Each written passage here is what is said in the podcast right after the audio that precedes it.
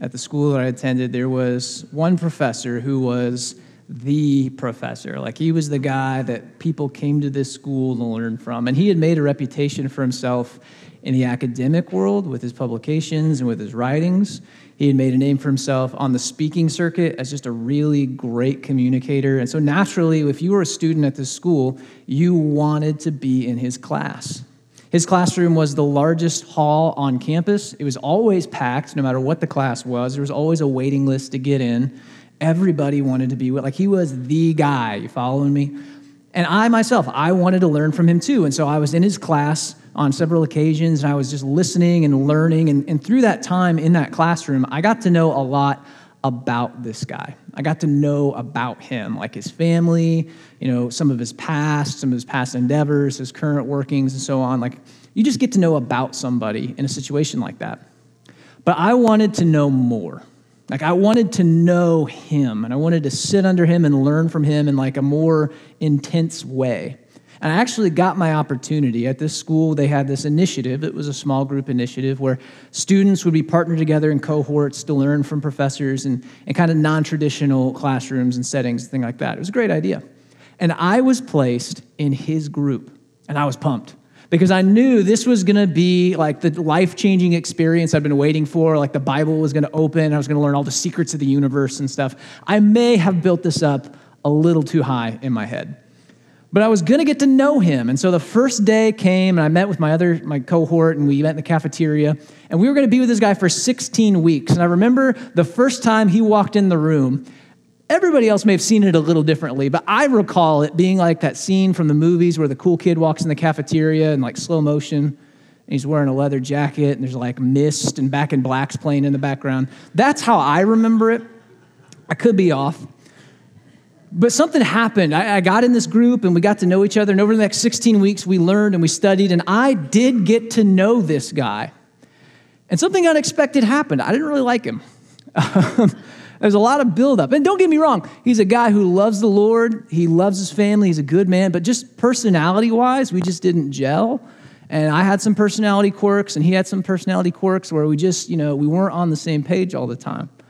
But that story always serves as a reminder to me that there is a world of difference between knowing about somebody and actually knowing somebody, knowing how they work, knowing how their mind operates, knowing them in a relationship. And that distinction is what we're going to be talking about this morning in our time together as we continue this series called God with Us. This season is where we celebrate the incarnation. It's a, it's a term that talks about God putting on flesh in the man Jesus Christ and dwelling among us, hence the name of the series, God with us. And one of the, the things that's remarkable about the incarnation is that through that act, through God with us, we actually get to know God. Not just about Him, but we can actually know Him. And that's what we're going to talk about this morning. And to guide us in that conversation, we're going to be looking at a passage from the book of John. It's in the New Testament Matthew, Mark, Luke, John, in chapter 1.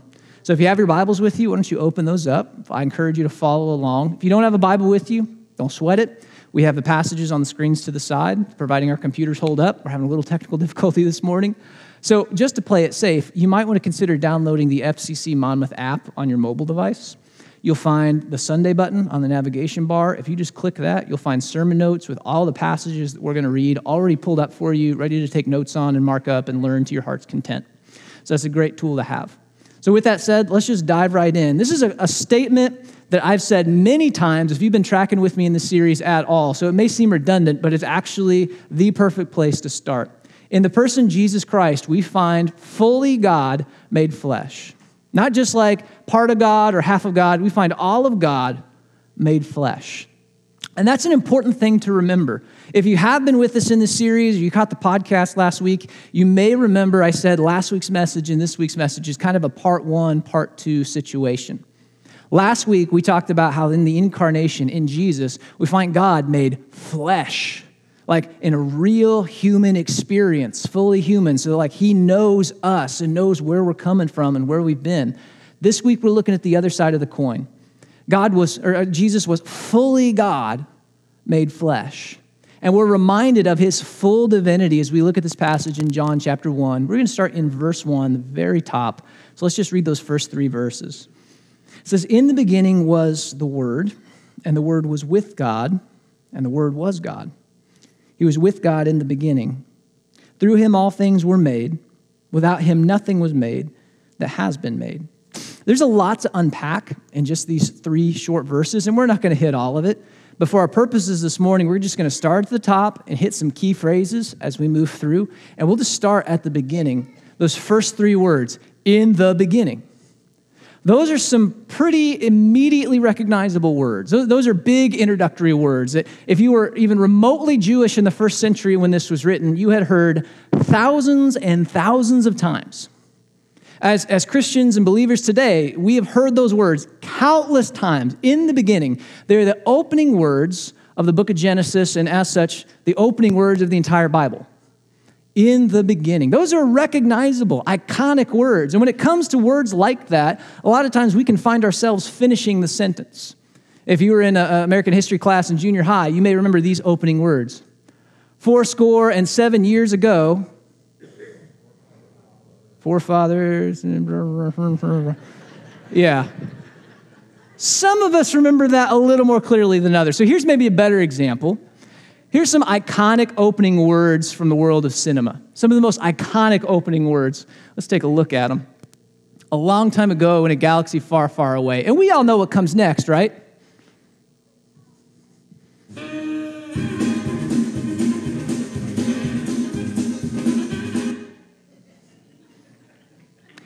Now, some of you are saying, wait a second, that's not how that goes. That's supposed to be like one of the most iconic themes in, in all of cinema, just trumpets and fanfare, and, and that's how that's supposed to go. And here's my point when you start to mess with iconic opening words, when they don't go the way you expect them to go, it really jumps out and grabs your attention. And that's exactly what John has done here at the beginning of his gospel. In the beginning, and everybody in the first century would have known, God created the heavens and the earth. That's how it goes. That's how Genesis starts. But that's not what John says. In the beginning was the Word, and the Word was with God, and the Word was God. And everybody who heard that would have gone, wait a minute, that's, that's not how that goes. And by subverting expectations, John draws us in and he, he just invites us to ask the question what, what is this word thing? Because he's already started to make this connection that there's something divine about the word. And as we've read this, maybe just now, maybe as you've read it in the past, you've asked that question What is the Word? Why did he choose that term? And to be honest with you, there are a lot of different ideas out there. Some people think it has something to do with the philosophical backgrounds of the first century world. Some people believe it has to do with a, a theologian named Philo that was read very heavily in this region of the ancient world. Some people believe that just simply because the law of Moses in the Old Testament was sometimes called the Word of God, it's a reference to that. And I'll level with you, it could be any of those things, and it would still work. It would still be right and accurate of what John's trying to do. But instead of explaining what that term means and where it came from, John does something maybe a little surprising, but definitely more important. He tells us who the Word is. He was with God in the beginning. Through him, all things were made. Without him, nothing was made that has been made. The Word is not an it, it's a he, it's a person. Spoiler alert, it's Jesus, just so y'all know. And this actually gets clarified a little more clearly for us in the book of Colossians, chapter 1, verse 15. The Apostle Paul, he writes about it like this. He says, The Son is the image of the invisible God, meaning he is the visible representation of the God we can't see. He's the firstborn over all creation. And that doesn't mean that, that Christ was created, that's just a term of honor in Jewish culture. For in him all things were created things in heaven and on earth, visible and invisible, whether thrones or powers or rulers or authorities, all things have been created through him and for him. This, this word person, this second person of the Trinity, this concept we're getting introduced to here in John the Son of God, God the Son, we might say, incarnate as the, the man Jesus of Nazareth, is fully divine. He was with God in the beginning. He was active and participatory in the creation event. This is not somebody who just sat behind the scenes and twiddled his thumbs. In fact, if you wanted to get technical, that iconic phrase, in the beginning, God created the heavens and the earth, that's really kind of a summary statement when you think about it. Because what we've just read is that in the beginning, God the Father, in partnership and union with God the Son, co created the universe and everything else. But that doesn't really roll off the tongue, does it? And that's kind of a lot to, to think through and unpack as opening words. And here's my point. Here's why I'm emphasizing this, why I'm drawing attention to this, why we spent so much time talking about this. I want us to understand that Jesus of Nazareth, that the, the Son of God, was not somebody who just showed up halfway through the story. Again, he's not somebody who just twiddled his thumbs for the first 10,000 years of human civilization. He was fully God. He was co creator. He is equal. He is powerful. He is authoritative. He is fully divine. He is God, capital G O D, with us. God made flesh.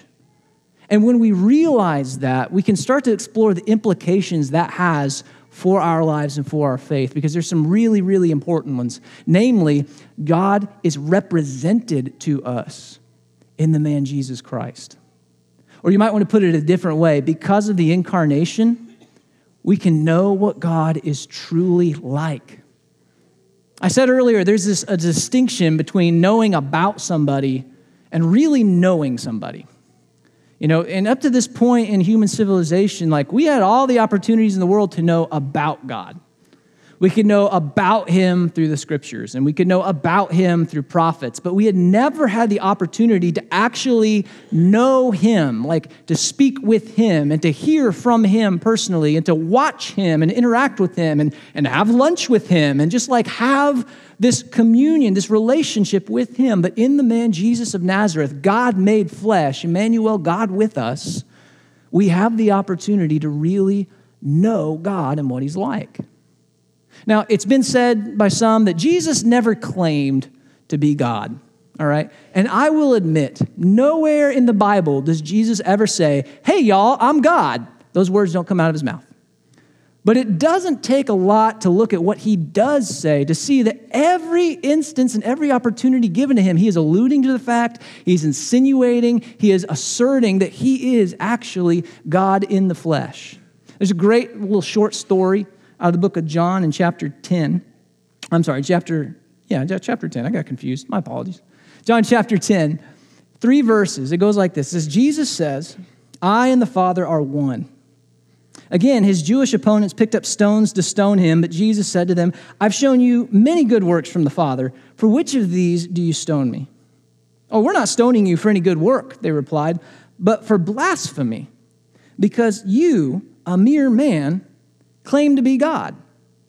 Now, in that story, Jesus doesn't come out and say, Hey, I am God, okay? And yet, everybody in that room understood what he was implying. When he says, I and the Father are one, he's not saying like we're just really close. He's saying, no, we, we are one. We are distinct, all right? But in divine mystery, we are also a unity. We are one. And the religious leaders understood that. That's why they picked up rocks to kill him for blasphemy because that's what you did when somebody claimed to be God. In this instance, he just happened to be telling the truth. So Jesus oftentimes alluded to the fact that he is God. And it's so important to pick up on that because when we look at Jesus, that means we can actually get to know what God is like. He clears up the misconceptions of what God is like and who he is and his heart and his mind and his will and his desires and so on. For instance, in, our culture today, we oftentimes have this misconception about who God is, and sometimes it's a philosophical misconception. Like we think of God sometimes as like this, this impersonal power or force, or maybe we think of him just like as the essence of love. And some of that is because of Eastern influence, some of that is New Ageism. But it's just this idea that, that God is like this thing that moves through the universe or whatever. And to be fair, God is the animating force that gives all of us breath. He is the power that holds us together. The Apostle Paul says as much in the book of Acts, chapter 17. He says, In him we live and move and have our being. And First John does assure us also that God is love. He is the perfect representation of love, but God is not just an impersonal force or an impersonal thing in the universe. He is a person, a personal God. We see that in the incarnation of Jesus. Because Jesus of Nazareth was not just this impersonal force or energy. He was a man. He was a person. He had personality and mind and will and emotion and desires. And he is God made flesh, God with us. That means God is a person too. Now, when I say that he's a personal God, I don't mean that it's like, oh, my personal individual God. What I mean is he has all the attributes of a person. We can have relationship with him and actually know him. And that's an important thing to know because, because we oftentimes, you know, if we think of God as this impersonal force, we can't really know an impersonal force. We can't connect with him. We can't have a relationship with him. People have tried to have relationships with impersonal things. Sometimes they marry inanimate objects to try to have a relationship with impersonal things. You may have heard of this before. People marry like pillows or shrubs or something. You've probably heard something like this. It's ridiculous. But there's a, a one man, his name was Aaron Chervenak. He actually married his phone. He went to a chapel, legally married his smartphone. And when he was asked about it, listen to how he explained it. He said, If we're going to be honest with ourselves, we connect with our phones on so many emotional levels. We look to it for solace, to calm us down, to put us to sleep, to ease our minds. And to me, that's also what a relationship is about. In a sense, my smartphone has been my longest relationship. Now, what Aaron describes there, that interaction, that's what we call servitude. His phone is meeting his needs, it is satisfying his desires. That's not a relationship. And if that's how he views it, it may explain why his phone has been his longest relationship. No, a relationship is not just something in where your needs are met and served, it's where you know somebody and are known by somebody. There's connection there between two persons, between two people. And when we look at the person of Jesus, that's the kind of God we find. Not somebody who just meets our needs or serves us as we desire, but somebody who can be known and somebody who knows us, somebody we can connect with. God is a personal God. Sometimes the misconceptions in our culture that we have, though, it's not about the essence of God so much as what kind of a person he is. You know, we accept that God is a person, but sometimes there's this idea that God might just be this really angry or vindictive or punishing or really grumpy God that just is waiting for us to screw up. And maybe you've heard this expressed before, and people say, well, God's punishing me for this. Or God is against me because of that. Is that, is that really the kind of God that He is? That's not really who we see and who we get to know when we look at the life of Jesus. In fact, we see a very different kind of God. We see a God that doesn't just chuck lemons into our life, we see God that kind of takes those lemons and, and makes lemonade. Somebody who doesn't afflict us and, and punish us so much as somebody who reaches into our afflictions and does something in us that we're incapable of doing ourselves. Great example of this. It comes from the book of John once again. It's in chapter 9. And Jesus is, is in town. He's approached by some religious leaders. And they ask him the question. They find a man who is born blind. He's never been able to see. And they say, Jesus, who sinned, this man or his parents? Because in their mind, if you'd been born blind, somebody messed up somewhere. And God is punishing this man for some sort of wrongdoing. Is, is that really what God is like? Here's what Jesus says He says, Neither this man nor his parents sinned, said Jesus, but this happened so that the works of God might be displayed in him. And then Jesus heals this man. His eyes are opened, he sees, and he goes off glorifying God in all that he says and does. That's the kind of God that we see in the life of Jesus, one who reaches into affliction and pulls out of it something glorious. There's an experience that a, young man named um, Nick Vujicic, he, he, had a very similar experience. He was a, a young man, he's born without any limbs. He's born a torso and a head, no arms, no legs. And his parents, they were pastors in Australia. When their son was born, they were heartbroken. They wrestled with this question if God is good, why would he let our little boy be born like this? Nick wrestled with that question as he just was teased and bullied and belittled all throughout middle school and junior high. When he got into high school, he wrestled with the question if God really loved me, why did he make me like this? He battled depression, he battled suicidal thoughts. And then one day, Nick was reading the Bible and he came across this story that we just read. And those words that he had maybe heard a hundred times before, for whatever reason, clicked in his mind that the works of God might be displayed in him. And Nick considered his life and he thought, wait a minute, what if the works of God could be displayed in my life too? And that was a turning point for Nick. Now he had a different vision for his life, a different motivation. He went on, he got his bachelor's degree today. Nick is a motivational speaker. He speaks to thousands and thousands of people. He tells his story, and he encourages them to push, to excel in life, to thrive, to find joy. Because if a man with no arms and no legs can find joy and contentment in this life, what's your excuse, right? What are you going to say to that? But here's what Nick says as he reflects on, on his experience and on that moment. He says, God's purpose became clearer to me, and now I'm fully convinced and understand that his glory is revealed as he uses me just the way I am. And even more wonderful, he can use me in ways others can't be used. From a man who is born blind, God reaches into life, into hardship, and he pulls out glory. From the life of a, young man who's born with no arms, no legs, God reaches into hardship and he pulls out glory. This doesn't seem to be a God who's just chucking lemons into our life, who is waiting for us to screw up so he can punish us. This seems to be a God who is overwhelmingly in our corner and that's not to say that he doesn't distinguish between right and wrong, but it is to say, if I could just borrow the words of a Christmas angel, that God's favor rests upon mankind. He is for us, not against us. That's what we see in the message of Jesus and in his life. So, because of the incarnation, we can know what God is. He's a person, not a power. We can know what he's like. He's for us, not against us. And there, are a lot of other attributes and characteristics of God that we can get to know through Jesus. But there's one last one that I really want to emphasize because I think it's particularly appropriate given the season. We can actually know what God wants. I said earlier, like, if God is a person, he has desires, he has aspirations. God wants something from us, for us. He wants something in this world.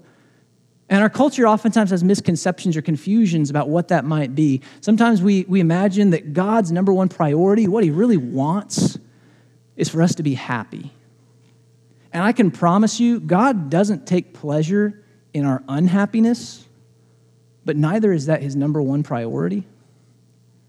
Sometimes we have this misconception that, that what God really, really wants more than anything else is our obedience.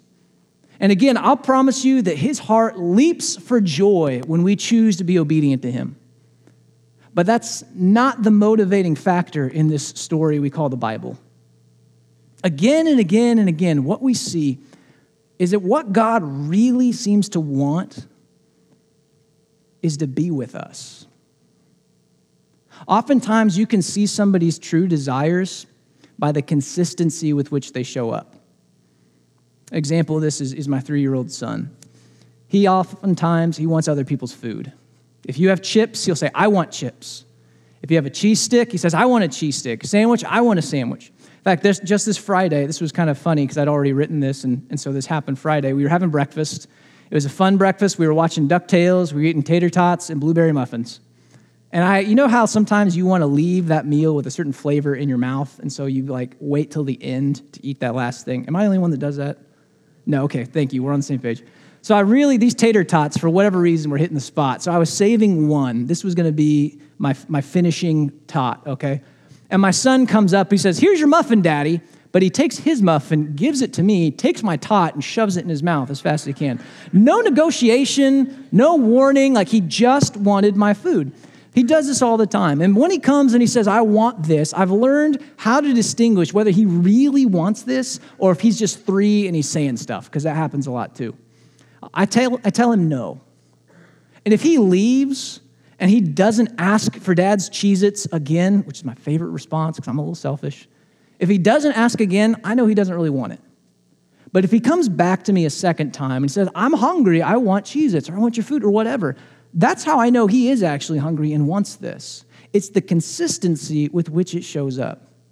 Oftentimes, somebody's real desires are displayed in the consistency with which they display them. And if that's the case, then God must really, really want to be with us. Because that desire shows up again and again and again in the scriptural narrative. If I could go back to those iconic opening words in the beginning, that's why we were created. God walked with mankind in the cool of the afternoon in the garden, we read. He wanted to be with us. At the incarnation, God put on flesh. He came to this world to be with us. In fact, the angel even says to Joseph, His name will be Emmanuel, God with us. In the cross, God bears our sins in His flesh He pays our price and dies our death so that we could have His life and His mercy, also that we might live forever, not off in some la la land of our own making, but live forever with Him. And in fact, that's how the Bible ends this picture in Revelation chapter 21. I will be their God, and they will be my people, and I will be with them. Again and again and again, God's desire is displayed through Jesus. He just wants to be with his people. And that's where I would encourage us to, to let our minds wander and close this morning as we move on to other parts of our worship service, is to think about Jesus, God with us. It really is all about him. He is the place where all of this comes together. He's the place where God experiences us. He's the place where we get to know God. He is the place where heaven meets earth. In fact, in, in theological German, they were trying to find this, this word that would describe the incarnation. And what they came up with, they just took a bunch of words and shoved them together, because that's what they do. It's es punkt. And I, I butchered that. But literally, it means the place where a button and a buttonhole fasten together. And that's Jesus. The place where God and humanity, the place where heaven and earth fastened together. They're all found in Him. So if you want to get to know this God who is desperate to be with you, get to know Jesus. And not just about Him, but actually know Him. And in so doing, you're going to get to know the God who came to be with us. Let me pray for us. Father, I thank you for these people. I thank you for the stories that are in this room. I thank you for the highs and the lows and everything in between because it's in those moments where you you entered into this world and you experienced them alongside us. You know our story. You've walked our story. And because of that, we know that we can trust you. We know that you have our best interests at heart. And the fact that you yourself would come into this world in flesh, that you would experience all of the joys and all the hardships of the human experience also that you could just lay down your life to save us and be with us is an overwhelming gift, and we just praise you. For those, Father, who want to know you more, who are curious about you, who want to experience that life and be with you, I pray that you would introduce them to Jesus in a powerful way, that he would become real in their lives, and that as we all get to know him, we would draw closer to you, much to your joy and pleasure.